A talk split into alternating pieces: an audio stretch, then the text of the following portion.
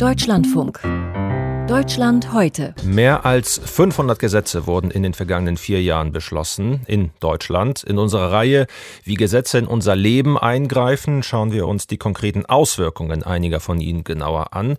Heute kommen wir zu Teil zwei von sechzehn und greifen das Gute-Kita-Gesetz von zweitausendneunzehn auf.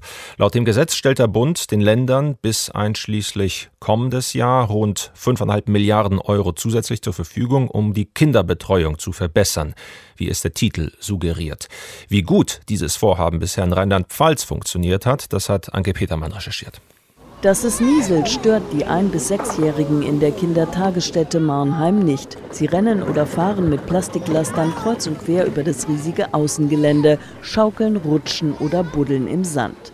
Mehr als achtzig Kinder sind zeitweise draußen und zehn Erzieher und Erzieherinnen. Die Belegschaft ist heute nicht vollständig, sagt Kita-Leiterin Andrea Guth. Selbstverständlich reicht das nicht. Es ist schon schwierig, dann wirklich auch alle im Blick zu haben. Schließlich brauchen die vier Einjährigen in der Kita besonders viel Zuwendung. Michael Geckeler versucht, einen von ihnen im Kinderwagen in den Schlaf zu wiegen. Der Erzieher blickt auf den kleinen Merlin, der reibt sich die Augen. Er wäre müde, aber ob er das weiß, das wissen wir auch nicht. Merlin richtet sich anfangs immer wieder auf, will nichts verpassen. Irgendwann entspannt er sich. Also wir gehen da schon direkt auf das akute Bedürfnis des Kindes an und sagen nicht, um zwölf gehen alle schlafen oder sich hinlegen, sondern was braucht das Kind und dann bekommt es das. Die Mittagszeit hat begonnen. Die Kita-Novelle des Landes, die mit dem Gute-Kita-Gesetz des Bundes einhergeht, ermöglicht mehr Essensanmeldungen. Alle Eltern in Rheinland-Pfalz, nicht nur die Berufstätigen, haben nun einen Rechtsanspruch auf sieben Stunden Betreuung für ihr Kind, inklusive Mahlzeit. Viele Eltern wissen aber noch gar nichts davon.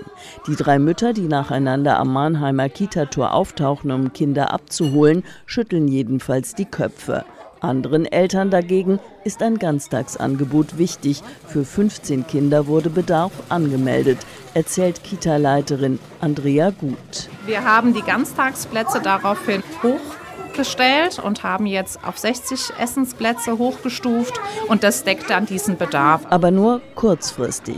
Langfristig sollen alle neunzig Kita-Plätze auf Ganztagsbetreuung umgestellt werden.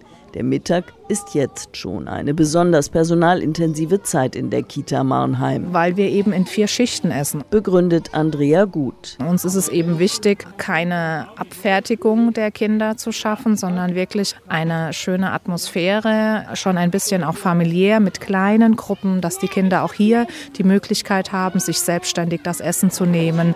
Selbst mit Messer, Gabel und Löffel, das stellen wir immer zur Auswahl, was sie denn nehmen möchten. Die Kinder viel selbst machen lassen. Beobachten, assistieren, das ist aufwendig, aber Teil frühkindlicher Bildung, die Bund und Länder eigentlich fördern wollen. Für die längere Betreuungszeit mit Mittagsangebot bekommt die Kita Marnheim rechnerisch etwas mehr als zwei Stellen zugewiesen. Aber nur eine Kraft konnte Andrea Guth finden und einstellen. Also wir arbeiten dann erstmal unterbesetzt. Das Grundproblem ist eben, dass wir einfach kein Personal finden. Also es gibt viel zu viele freie Stellen durch dieses neue Kita-Gesetz und einfach zu wenig ausgebildetes Personal. Und zwar auf lange Sicht, konstatiert Michael Geckeler. Der Markt ist leergefegt. Der Erzieher bringt die Misere von zwei Gesetzen, die auf Bundes- und Landesebene gute Kitas versprachen, ironisch auf den Punkt. Ja toll, es gibt mehr, aber dieses Mehr ist nicht vorhanden. Wie sich der Fachkräftemangel beheben lässt, steht im Gute Kita-Gesetz nicht. Erzieher Dirk Hoppe weiß, wo das Problem liegt. Die Ausbildung ist vielfach unbezahlt. Das ist für die Leute unattraktiv im Vergleich zu anderen Ausbildungen. Fünf Jahre lang Schule mit Praktika, um zunächst Sozialassistentin und dann Erzieherin zu werden. Nichts für junge Leute, die Geld verdienen wollen, findet Hoppe. Da wird Ich persönlich mir schon wünsche, dass sie halt auch vergütet werden. Und dann können wir auch die Arbeitsbedingungen hier ändern, weil wir mehr Leute haben. Und dann kann man sehr viel mehr auf die Kinder eingehen. Aber ohne mehr Fachkräfte wird es schwierig, Rahmenbedingungen richtig gute zu schaffen. Mit dem Gute-Kita-Gesetz und der rheinland-pfälzischen Kita-Novelle haben Bund und Land das Pferd von hinten aufgezäumt, findet Hoppes Kollege Geckeler. Sie erlassen den Eltern die Beiträge und geben ihnen den Rechtsanspruch auf längere Betreuungszeiten ohne dafür zu sorgen, dass es genügend Personal für die erweiterte Teilhabe an frühkindlicher Bildung gibt.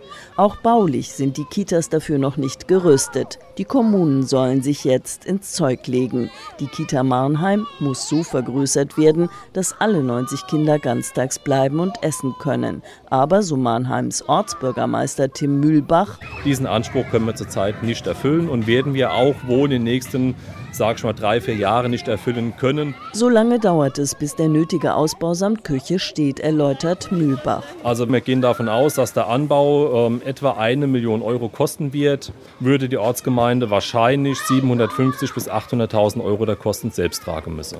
Kalkuliert der parteilose ehrenamtliche Ortsbürgermeister. Zu viel für Marnheim. Die Kita-Gesetzgebung von Land und Bund bürde Städten und Gemeinden wieder mal große Aufgaben auf, ohne ihnen das finanziell auszugleichen. Das bemängelt Mühlbach und befürchtet, dass alle tausendsiebenhundert Marnheimer das über höhere Steuern und Gebühren werden ausbaden müssen.